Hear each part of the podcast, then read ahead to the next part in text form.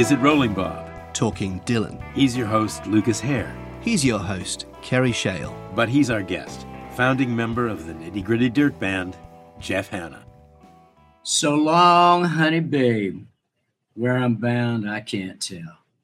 But goodbye's too good a word, babe. So I'll just say, fare thee well.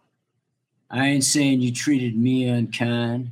You could have done better, but I don't mind. You just kind of wasted my precious time. But don't think twice. It's all right. Jeff, uh, welcome and thank you. And why did you choose those lyrics? I think that was the first Dylan song that really had a, a, serious impact on me. I was a kid, I was a teenager living in California when I heard that. And as a guitarist, his finger picking bit that he did on that was really appealing. And me and all my guitar playing buddies, us little folk puppies from Southern California, that was a rite of passage to be able to learn that guitar figure that Bob played on that. So it was a combination of the music and the lyrics, which has always drawn me to his scene. So you were you were so what 16, 17? How old were you back then? 16, I believe. Then I actually got to see him play in December of 1964. He came to my town to Long Beach, California, and he played in a high school auditorium. It was just a few months before he electrified and got a band. He was that cool hip Bob Dylan, you know. That was another thing that really drew me to him is we all came up as huge folk music fans in search of the holy grail of the song or the, the musician or the singer. A lot of what we admired came before, you know, folks like Doc hmm. Watson mm. and Earl Scruggs and a lot of the great folk artists, Sonny Terry and Brownie McGhee, Mississippi John Hurt. They were all folks from a generation older than us. But when Bob Dylan appeared on the scene, he was a guy that could have been, you know, this is all during the British invasion musically. You guys even use that? Oh phrase? yeah, yeah, yeah, yeah. yeah. worldwide. Yeah. yeah, yeah, yeah. So it was a musical revolution, and with the Beatles and the Stones hitting our shores and the Kinks, Dylan kind of he was visually a really hip, cool guy, and just a few years older than me, I might point mm. out. So there was that, and then the music. The combination of the two was really, really appealing. Did you have any sense in December '64 that he was on the cusp of anything? Because the only reason I ask is because you saw him about a month before he started recording Bringing It All Back Home, when, when of course, everything changed. And I often wonder with those first four yeah. albums, they're not all of a type, you know. Towards the end, you're getting longer, more sort of visionary songs like Chimes of Freedom and Mr. Tambourine Man. Did, did that feel like a shift away from yeah. the kind of Woody Guthrie esque years, or was it all very much one chapter to you?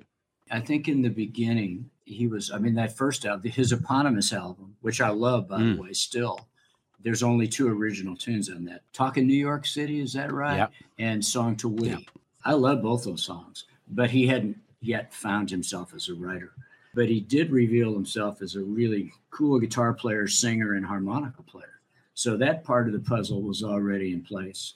I think on Mr. Tambourine Man, for example, you're hearing that gorgeous uh, Bruce Langhorne's guitar stuff. Mm. So there's a second guitarist in the room too.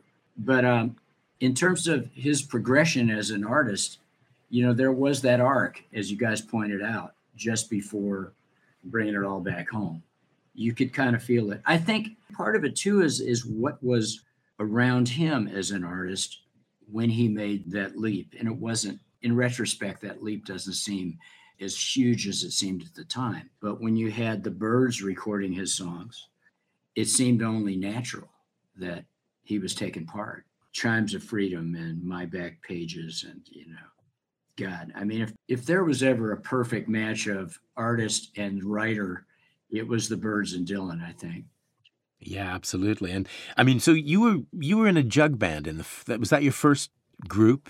Yeah, uh, uh, in high school, I, my best friend was a guy named Bruce Kunkel, and Bruce and I, again of the time, we had our we were a little folk duo, you know, and sang what we w- would consider to be kind of commercial folk songs of the day. As we became seniors in high school, and we we're all we're both like seventeen, we got interested in jug band music. I think the British equivalent would be skiffle, yeah. right? Yeah. And it's great fun with the washboards and the kazoos and the acoustic instruments, washtub bass sometimes. So that had great appeal to us. So we had a high school jug band, it was called the Illegitimate Jug Band. And after we graduated from high school, I met some other guys. We started talking about having a band, but we didn't want to, you know, get the bass and the drums and the electric guitars. I said, "Have you guys ever played jug band music?" And none of them had, but they all really liked it. So we started right up. Bruce Kunkel and myself, and a guy named Les Thompson, a guy named Ralph Barr, a guy named Jimmy Fadden, who's still in our band to this day. Then a few weeks after we got started, this kid we knew that was a songwriter named Jackson Browne joined the band. That was the Jug Band. And after a few months, Jackson went off to pursue his singer songwriter dream, which, of course, we all know how that worked out. Did you and he talk about Dylan? I mean, you. I think your first paid gig was May '66, which is uh, the same week as the Judas thing o- over here in Manchester. I mean, did you and Jackson Browne ever? Oh my ever- gosh, that's right. Did you and Jackson Browne discuss what Dylan was up to and and things like that as fans? Oh gosh, Dylan was uh he was like our our north star, you know. He was always in the conversation. Have you heard the new record? No internet back then. So things didn't get said or commented on at lightning speed like they are Yeah. now. So it would have been in the press, right? And we heard about the backlash. Of course, you know, had the backlash already happened at Newport. So we were fully on board, I might add. Uh, Maybe because we were kids and we were rooting for our hero, Bob you know, when he got the electric guitars out, some of the guys in his band, in that band, I should say, at Newport, subsequently became friends of mine, Al Kooper Mhm. in particular. So we thought that was pretty cool. And we certainly loved bringing it all back home. And then later on, Highway 61 revisited. That all suited him really well. You know, he was a rocker from the get go before he was a folkie. Speaking of rockers, I did find one little esoteric fact just checking out the your earlier years. And I don't know if you even remember this, but this was uh, I read this in print that you uh, at one point in those early years you opened for Little Richard. Oh yeah. That was fantastic. It was actually, you know, it was the silver lining for the gig because we were playing a casino in Las Vegas, Caesar's Palace, I Oh, believe. wow. This would have been maybe 1969 or 70. And we opened for Little Richard for uh, like three weeks and got to know him really well. We were huge fans, you know, as a kid, in terms of impact, Richard was right up there with Elvis for me. And it was, of course, the Everly Brothers, which is obvious for any kid that likes to sing rock and roll with harmony. We all name check the Everlys for Mhm. sure. But Little Richard, Buddy Holly, Fats Domino, Elvis Presley. So getting to share a stage with him, we didn't actually get to jam. But you got to hang out But we- backstage with oh my gosh, we got to hang out with him a lot, and he was a hoot, crazy, flamboyant, hilarious guy. And good lord, man! Again, there's a handful of guys from that era. You know, Jerry Lee Lewis, Fats Domino, come to mind. Man, the power that they brought to their playing and the groove on the piano was remarkable. Plus, Little Richard, what an influence! What a huge influence on everybody. Mm. I mean, we never did, you know, we probably played Good Golly Miss Molly once or twice during a sound check or something, but the impact and the power of what he brought to rock and roll is undeniable. and, and a huge influence on on, on yeah. Dylan. I mean, when he died, Bob Dylan tweeted for crying out loud. You know, it was that was shocking enough. Little Richard was was one of his first uh, role models and idols, wasn't he? Chuck Berry's in there too. Yeah. And by the way, we played gigs with Chuck Berry and Fats Domino and Jerry Lee over the years. Wow. So lucky us. Mm. I mean, that's the thing. This has been a ticket to a lot of really great life experiences for our band. I mean, getting to go out and play is one thing, and we're so grateful to be able to do something we love for a living. But man, those circle records with Earl Scruggs Yeah. and Doc Watson and Mother Maybelle Carter, it's been a really crazy life. And we've gotten to sort of hang out in rooms, all various different kinds of places.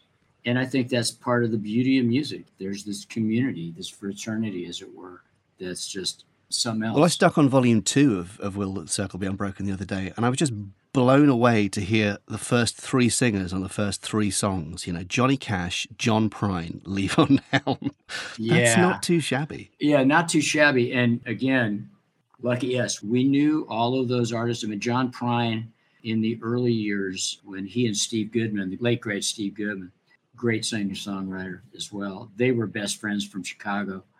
And we played tons of shows with those two guys. So the circle thing, we'd already known John for many, many years. Johnny Cash That was part of the through line with the Carter family. A little background for the Carter family's impact on me. Maybelle Carter could very well have been my first guitar hero.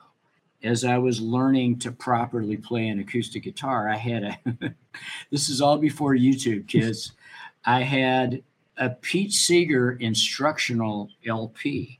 And one of the things that Pete taught all of us students how to play was Wildwood Flower, which was Maybelle's thing. You know, the Carter, they call that guitar style the Carter scratch. Yeah. You use your thumb to play the melody and you strum the strings to play the rhythm at the same time. It was unique and I mean, so inventive and so cool. So, because of, you know, we were already, when we did the first circle record recorded in summer of 71 here in Nashville, um, we were already huge fans of Maybelle's. And when Earl Scruggs one day said, How would you guys feel about having Maybelle come in and play some tunes with us? We were just blown away. And again, right there, Wildwood Flower. What do you say? Keep on I the mean, sunny side. Jesus Christ! I mean, I, to to have her in the room with you, and and presumably you got to say some of this stuff to her a little bit, and just have her there is incredible.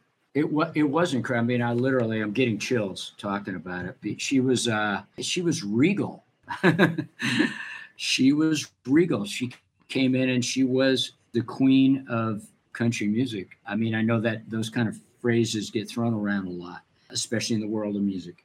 But, and she was also, it was funny. She wasn't afraid to crack a joke and, and sort of put us at ease, but her countenance was so, She was really kind of angelic in a way, you know?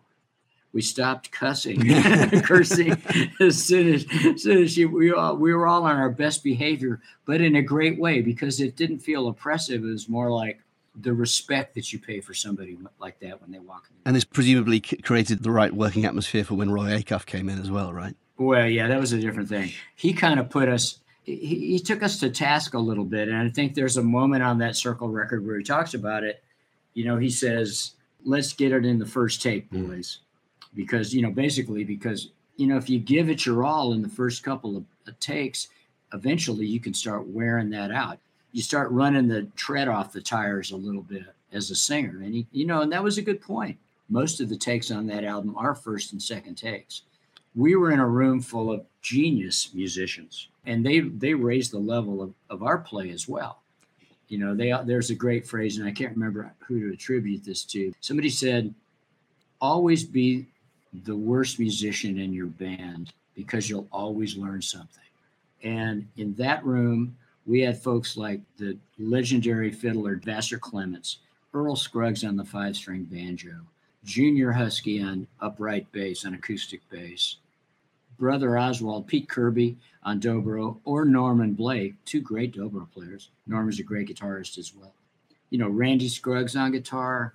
It was incredible and all, all the guests that would come in, you know, folks like uh, Jimmy Martin or Doc Watson. It was we all played above our heads. It was great. Rising tide lifts all boats. Can I just go back for a sec, Jeff? Sure. Just for for people who don't know, because I, w- I was introduced to uh, Will the Circle Be Unbroken, your groundbreaking triple album, uh, many many years ago, but you know some people might not know it and just to set things up f- for me and i've got i've got a question a big question which is I mean, back then, so I'm I'm a couple of years younger than you, but I, uh, you know, was growing my hair long back. This is summer of '71, and the division between the long hairs and the straights was so huge and I'm just talking about it was profound. It was profound. I mean, and there was a lack of trust. Like you know, my dad barely spoke to me, and I didn't speak to anybody over a certain age. I basically didn't speak to anybody who didn't have long hair, and I didn't trust them. I didn't like them. I didn't respect them.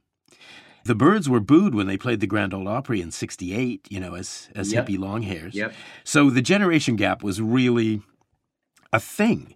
And there's you guys. I've seen pictures right. of you. You know, uh, you all had really long hair. You you basically couldn't have looked. You had a handlebar mustache.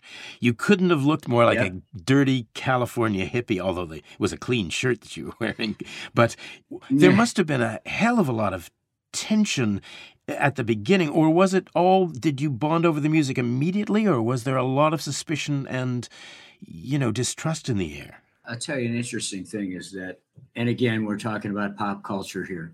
The film Easy Rider had come out not that long before we went to Nashville. Right. to Oh, God. I can't remember the exact Right. year, but it would have been within a year Mhm. or several months before. The entire band went to see a screening of that at the Westwood Theater in Southern California. And, you know, we sat in that theater. There was total stunned silence. So basically, the rednecks kill the hippies. For those people who don't know the film. Oh no, somebody and and after what seemed like a minute, it was probably 30 40 seconds of silence. People were stunned. A guy got up in the theater and said, "Fuck the South."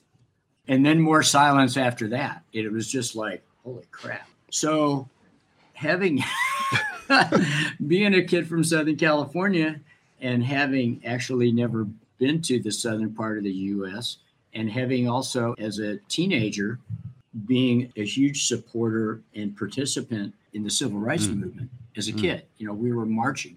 I had my preconceptions, some of which bore a lot of truths about the South. But that film was, it was creepy. So the next thing I know, hey, you you boys are going on a tour, a college tour of the Southern United States. So you know, we had our we had some moments of apprehension.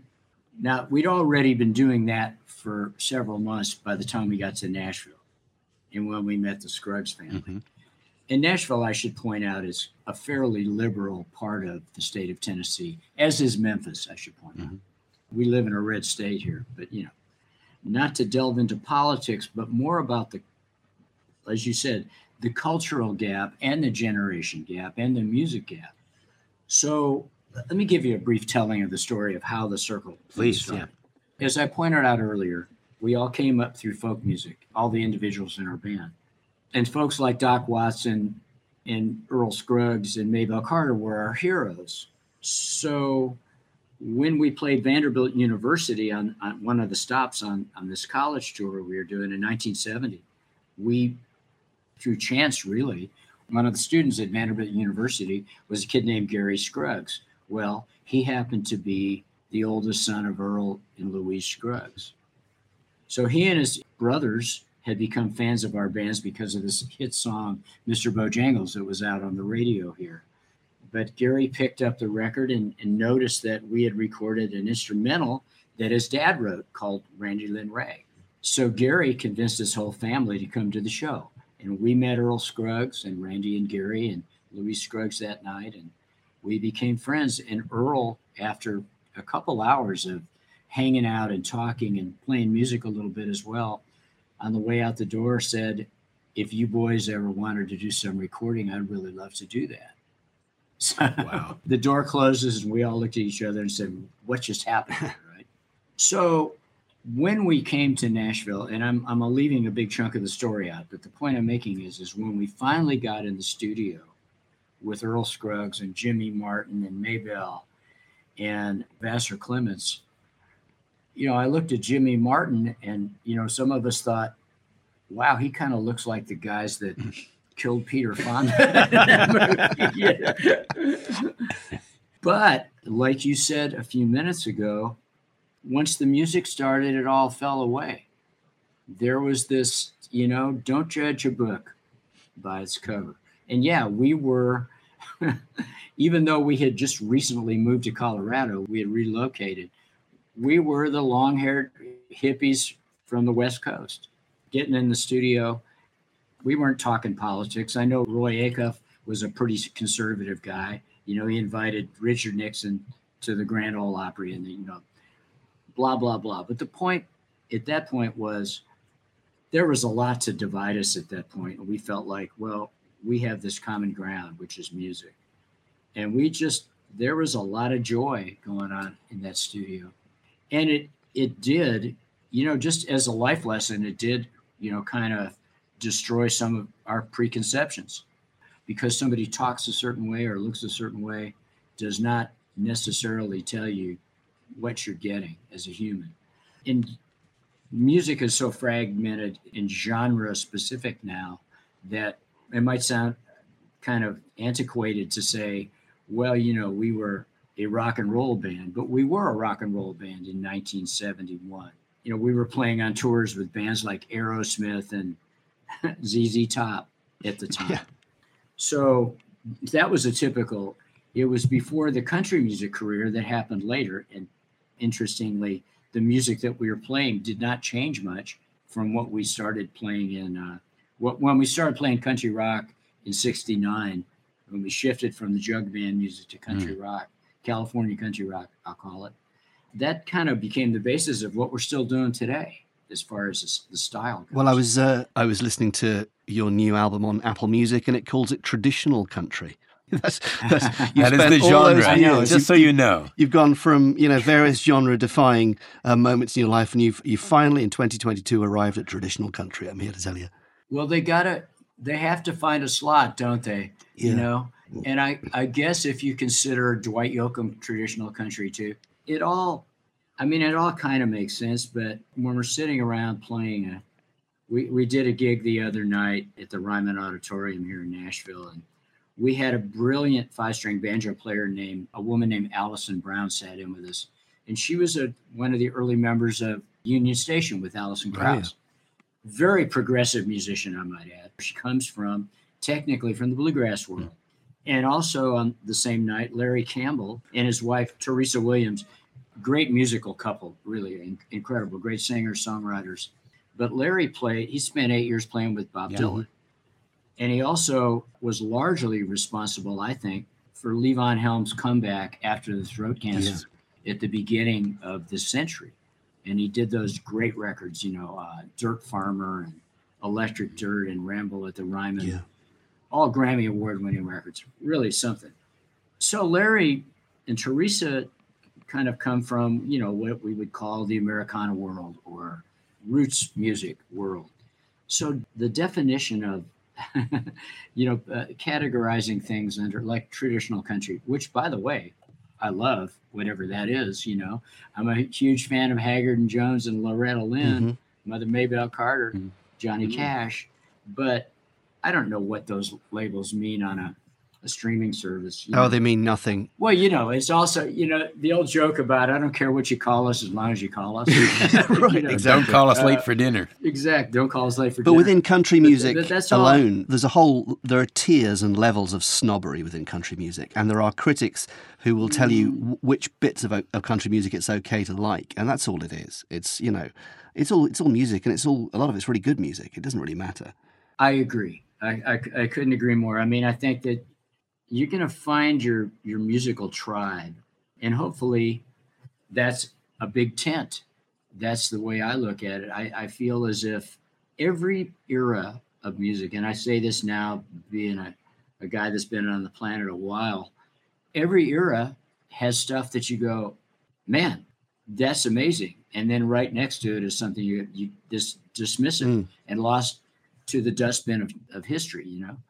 So, you know, you're drawn to certain things. And then there's the, the strange sort of you revisit stuff that you turned your nose up at years ago. I mean, I've been guilty of this, and you sort of find yourself going, that was pretty good. How did I miss that? so, you know, yeah, that's part of the equation as well. Well, talking about history, I, we both rewatched the uh, the Ken Burns History of Country Music episode that you guys were featured in, that the uh, Will the Circle Be Unbroken original album was featured in.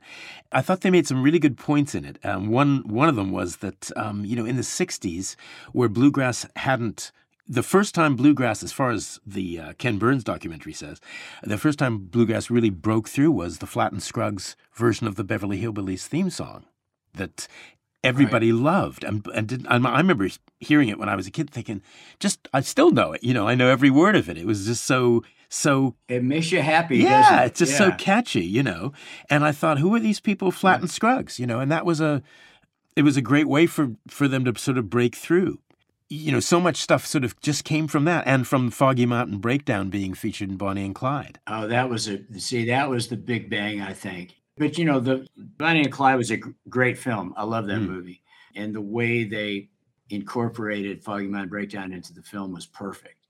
But you didn't have the visual of Flatt and Scruggs, who actually appeared on camera, I believe, you know, a couple of times during the Beverly Hillbillies. So that was awfully cool. And I think up until that point, and on the Andy Griffith show a few years later, you had two great bluegrass bands. The first one was the Kentucky Colonels with the late great Clarence White and his brother Roland White as well. They were one of the original bluegrass bands, sort of. The characters were the Darlings on Andy Griffith, you know, the Hillbillies. But that was, I mean, Clarence was legendary, you know. I mean, he was one of the, you know, played with the Byrds on that great, that live album from Royal Albert Hall, which is amazing. And Clarence's B Bender guitar and, oh, crazy. But he also, as a kid, he started as a bluegrass picker. And then later on, the Dillards were the sort of make believe bluegrass band on Andy Griffith as well. There's your pop culture. Yeah. I mean, a weekly television show when there were only three networks. What was the film that you guys in the early days were you got the Nitty Gritty Dirt Band was was in a film, a Hollywood film. I can't remember what it was now. Paint Your Wagon, oh, yeah. a Lerner and Loewe musical from Broadway that they brought to the big screen. It shot on location in, in a national forest in Oregon in the summer of 1968, starring Lee Marvin, Clint Eastwood, and the late Jean Seberg, who was just an amazing actress. And and you know, ironically, she was in all those Godard, uh, yeah. Jean Luc. He just he just he just died. Yeah, you know, yeah. I, I, think this week. Did you hang around with uh, Clint uh, and Lee? They were all really kind and gracious. But of the three of them, the one that hung out the most was Lee Marvin, which we got a great kick out of because we were huge Lee Marvin fans. But we were hired to basically play a kind of a jug band. So our band, we played a song with Lee Marvin called Hand Me Down That Can of Beans. And it's a bunch of miners are dancing around in the mud and it was pretty hilarious and it was fun. And we were extras in the film as well. We showed up kind of standing around in the background. But we were up in the wilds of Oregon for uh, three months doing that. At the time, it was the most expensive Hollywood film ever made. It was quite a deal. And it was directed by Josh Logan, who directed Bus Stop with Marilyn Monroe. Right. I mean, there's a, we were around all these legends, but we didn't know it because we weren't from the film world. You know, we were we hung out in clubs and played in clubs in L.A. The, the Ash Grove and the Troubadour. Well, speaking of clubs in L.A., this is a good segue. um, uh, we wanted definitely wanted to ask you about Roger McGuinn, who uh, appeared on Volume Two. Sure. Of uh, Will the Circle Be Unbroken? Luke, I know, has a big question for you. Hit it, Luke. Well, I was listening to uh, this and I noticed that he and I think Chris Hillman play You Ain't Going Nowhere, yeah, first yeah. time since Sweetheart of the Rodeo. Mm-hmm. But it's McGuinn's comment just beforehand that I, I listened to again and I thought, is he saying what I think he's saying? He says to somebody else in the studio, could have been you, don't know. This song was written right after he had his motorcycle accident. He was sitting up in Woodstock and he was waiting for Sarah to come up and see him. And he, he was immobile. He couldn't, he had a broken neck. He couldn't go anywhere. That's why you ain't going nowhere. That's what it's all about. And I thought, is he trying to say that Bob Dylan composed this song either in a hospital bed or lying in the road, waiting for help. Can you can you shed any light on that, Jeff? No, very Dylan-esque. That was it. Was kind of a cryptic remark. Yeah, um, yeah. Because the first but, time I heard it, I thought he but, was just saying this song hails from the Woodstock era. He was kind of immobile. It was a quiet time. I thought, no, he's saying something else. He's saying he was waiting for Sarah and he realized he couldn't move because he had a broken neck and he wrote this song. Well, I think you guys just added something to the narrative because I, I, heard it as it was when he was in when he became more of a reclusive figure and had moved to the country and was kind of recharging his batteries. That's what I was expecting. But he, he definitely says he had a broken neck. Now he may just be extrapolating. If we're gonna, we, we can, man, we can analyze every morsel yeah. of that sandwich. Oh, yeah. Oh, yeah. you guys know better, way better than I do you know, just... it's always going to remain a mystery unless until we get Roger McGuinn on. We're going to, uh, and he probably doesn't even remember saying it. But um, here's a question, answered or not. But uh, this goes back to the sort of long hair hippie thing. Now, you know, when I was a long haired hippie, pretty much a day didn't go by where I didn't smoke some dope. And wondering if there was any of that going on at the time, or if you kept it out in the alleyway. Oh, when we did circle. Yeah, certainly the first one. Oh yeah, I mean, not. I mean, I, I mean, I have to be honest. My drug career in 1971, I prob I probably wasn't smoking a whole lot of dope. One of the guys in the band, that was kind of a his cup of coffee, Mhm. but a lot of it was behind. I, I would say the the Nashville folks in the studio. and There's one or two of them that, that might be an exception. Were not, you know, Sure. smoking Sure. pot, but their kids were. so you know what I'm saying? So I mean, you'd already seen this kind of evolution and revolution going on. You know, a lot of my friends, a lot of our generation folks that we met during the making of that record, uh, some of them being Earl's sons, Randy and Gary. Gary Scruggs, who just passed away recently, great guy. He and his brother Randy, they were just a couple of years. Gary was just a few months younger than me. Randy was a couple of years younger than me. You know, uh, we were going through our little experimental drug phase stuff. Some of my contemporaries are still. I, I, I'm not a big pot smoker. I liked it in the early days when it was skunk weed. It was just, it was fun. But again, there were folks in that community of musicians, John Hartford, the New Grass Revival. These are all folks that are that we got to know really Mhm. From hanging out in Nashville in the early 70s. There was a lot of pot smoking going on back then, for sure. Carlene Carter talks in the um, Ken Burns History of Country Music thing. She just tells one little thing where she says, uh, The mother Maybelle said to her, I like that song, One Toke Over the Line, Sweet Jesus. And, and Carlene said, Grandma, that's, what do you think that's about? And she said, Oh, well, it's a gospel song.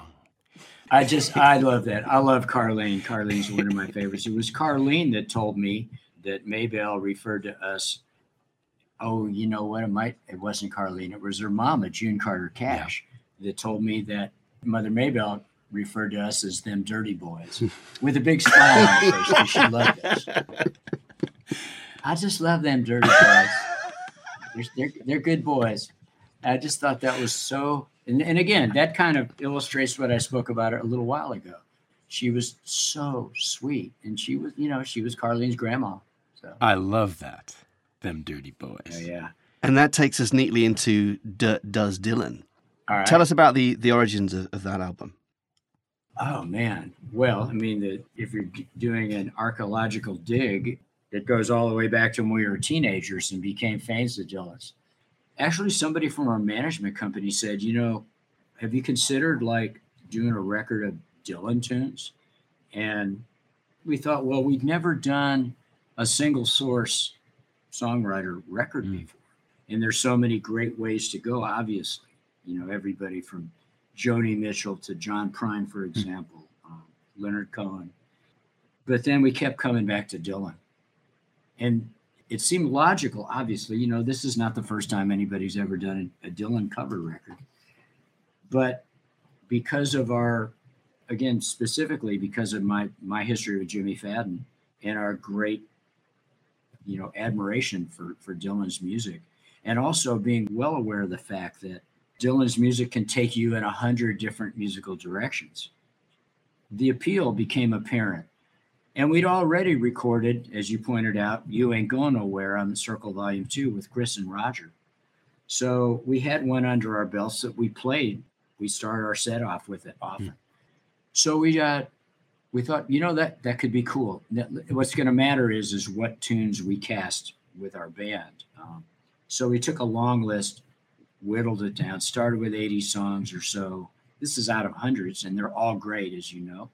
By the time we got in the studio, with I should point out, with Ray Kennedy, legendary engineer and record producer, Steve Earle, Lucinda Mhm. Williams, has been their producer or co-producer for many, many years, and a great guy. We'd never worked with Ray; we'd been friends for years, but not had the opportunity to get in the studio and make a record. So we got in there at the beginning of 2020. You know, timing was not great, as you guys know. Mhm.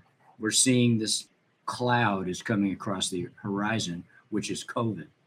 So we got in the studio in March of 2020, started working on these tunes, and the songs that felt great and natural for our band and the way we play and sing are what ended up on the record.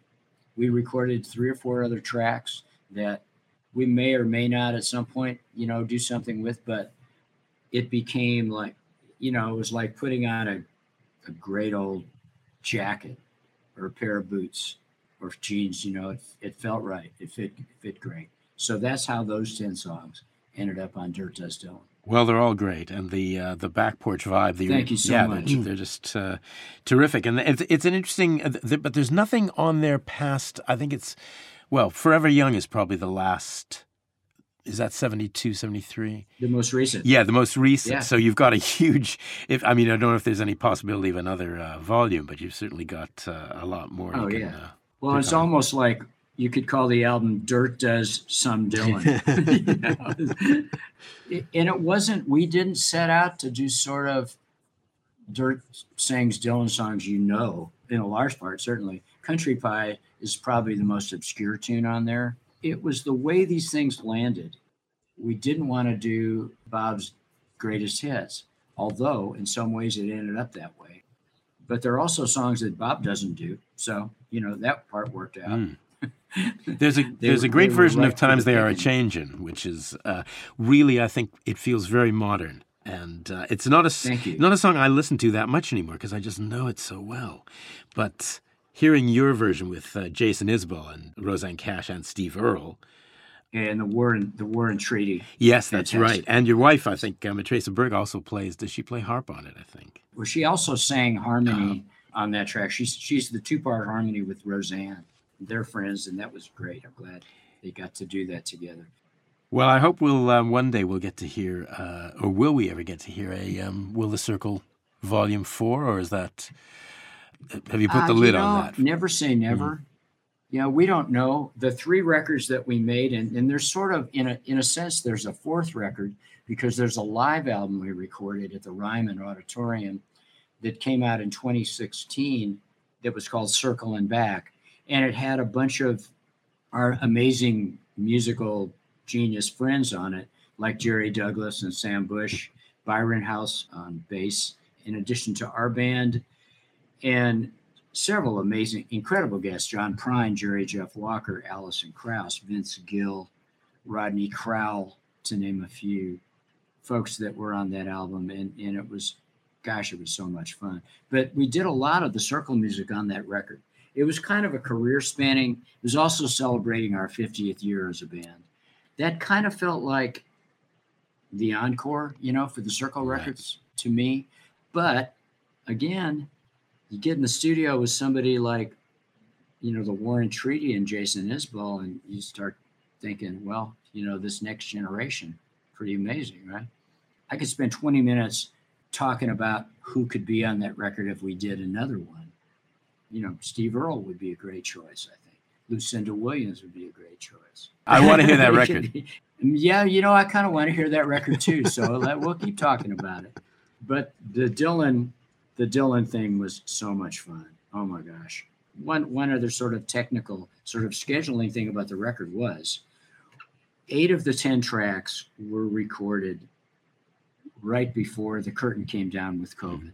March, we in fact the band went out and played our first and last shows of 2020 were March 11th and 12th. We got on the bus after the sessions, went and played these two shows, came home March 13th, Friday the 13th, and that was it. The curtain came down that weekend. It was like the entire music business stopped. The world kind of stopped, didn't it? So when we got back in the studio, me and Ray Kennedy got back in the studio in the summer of, of 2020. Nobody's touring at this point. Very few people, you know, maybe kind of under the radar. So we're wondering, oh, are we ever going to finish this record? Will our band ever tour again? Nobody knew what was going on. You know, 2020 was a crazy year. But we started listening to these tracks and we thought, man, times are changing, sure is good. So that's when we got in the studio. I had sung all the verses on the tracking session for that record. And it was very clear to us because we talked to Jason. Jason and I have been friends for about 10 years. And we all we always talk about let let's get in the studio and do something. That's just what musicians do. Same thing with the War and Treaty. Michael and Tanya Trotter, Emmylou Harris had introduced us a couple of years prior to that, and I called them up and said, "Would you like to sing on this track?" And they were thrilled and and, and so gracious. Came in and just uh, you know did a killer job on that third on that uh, one two three fourth verse. Rosanne Cash and Steve Earle actually recorded their vocals in New York City, which is where they both live. Uh, so their vocals were done remotely. We put it all together and actually released it as a charity single in February of 2021. So that that really got us inspired to finish the whole record. It took a while to get done, but I'm glad it did. You know, it's it's it's one thing when you go out and on stage and you say, "Hey, we're going to play one from the new album," which is you know it's a running gag in our business. That's when everyone gets up to get a beer. But with Bob Dylan, most folks don't want to miss that, which is pretty great. You know, ah, everybody loves Dylan's music. Is it Rolling Bob Talking Dylan? Is recorded back home in Studio 3 at Lip Sync Studios. Engineered by Tom Stringer and produced by Robin Guys. Digital imaging by Finn Guys. Music is by Sam Hare. We're part of Pantheon Podcasts, the music podcast network. Find us on Twitter at Is It Rolling Pod. Things sure don't look too pretty. Cause a man to rob and steal. I got a full six more months out here. Can't be begging for my meals. Now look here, baby Snooks. Doesn't matter what books you keep underneath your seat. Six months in Kansas City, down on Liberty Street.